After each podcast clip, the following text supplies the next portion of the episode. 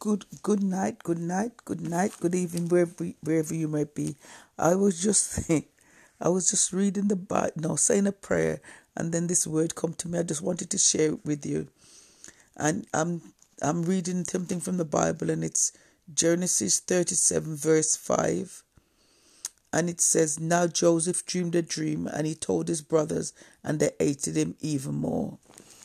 And I just want I know that if you're a Christian, everybody knows about Joseph, knows that he he um he he he had a dream and he told his brothers. And his brother i think they said his brothers hated him even more because he was israel's son. He was a young i think he was a i think no i don't think he was the youngest really because i think benjamin was benjamin was. But he, he was his he was his his favorite son because they said that he was the son of his old age. And his brothers didn't his brother didn't like him because of the coat that his dad made him the technicolor coat. And sometimes people don't like him because of what you're wearing either. And but what i was thinking is that i've always thought that um, when joseph told his brothers a dream that he had that he was boasting, you know, because he had the technicolor coat and he was boasting. But then I was hearing a rabbi was talking the the other day, and what he was saying is that Joseph, Joseph um, was only asking his brothers about the dream, was just told his brothers about the dream because he didn't really understand it and he wanted somebody to interpret it for him. So it wasn't that he was showing off, but his brothers knew what the dream meant, and it, it meant that they started to started to hate him more because they knew that if they if he was allowed to live, that that dream would be fulfilled. Because in those days, God spoke to people through their dreams, and He still does, and He and He still does. And you know what it, it makes you it makes you think and it makes you know that you can't tell everyone your dreams. Because when you don't fully understand it they do. When you don't know how to get the things to get the, to get the dream together they do.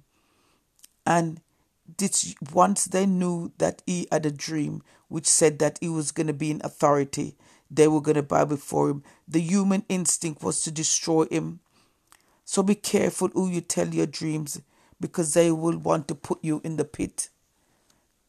Because there are people that are dream stealers. And if you're not careful, they'll steal your dreams.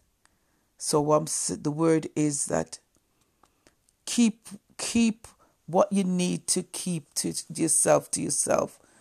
Let people know things about your life on you know just a need to know basis because there's things in your life that can be taken that God wanted to be yours.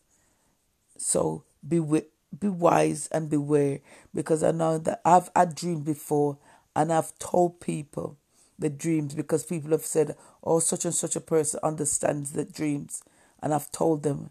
And sometimes you think that they they use your dream against you. You have to be so careful. Sometimes we think, "Oh no, it's a joke." But it's true. You have to be careful. Have people in your life that are trustworthy, and oh, what whatever God gives you, whether it's a dream, it's a ministry, whatever it's a business, whatever it is, hold it to your chest because you might hold it tightly to your chest because you might not see the value of it, and they might not tell you the value of it, but they'll hate you even more and sometimes try to kill you to get that dream off you. Have a blessed evening, night, wherever you may be. God bless. Father God, in the name of Jesus, we ask you to give us wisdom that we will know what to keep to ourselves, that we will just share what we need to share. And because we'll allow the seed that you've sown in us to grow and we won't let it be aborted. Watch over us, Father God. Guide and protect. We ask you to speak to those who are listening right now, Father God, that you will do in their life what needs to be done and it cannot be stolen. In Jesus' mighty name we pray. Amen.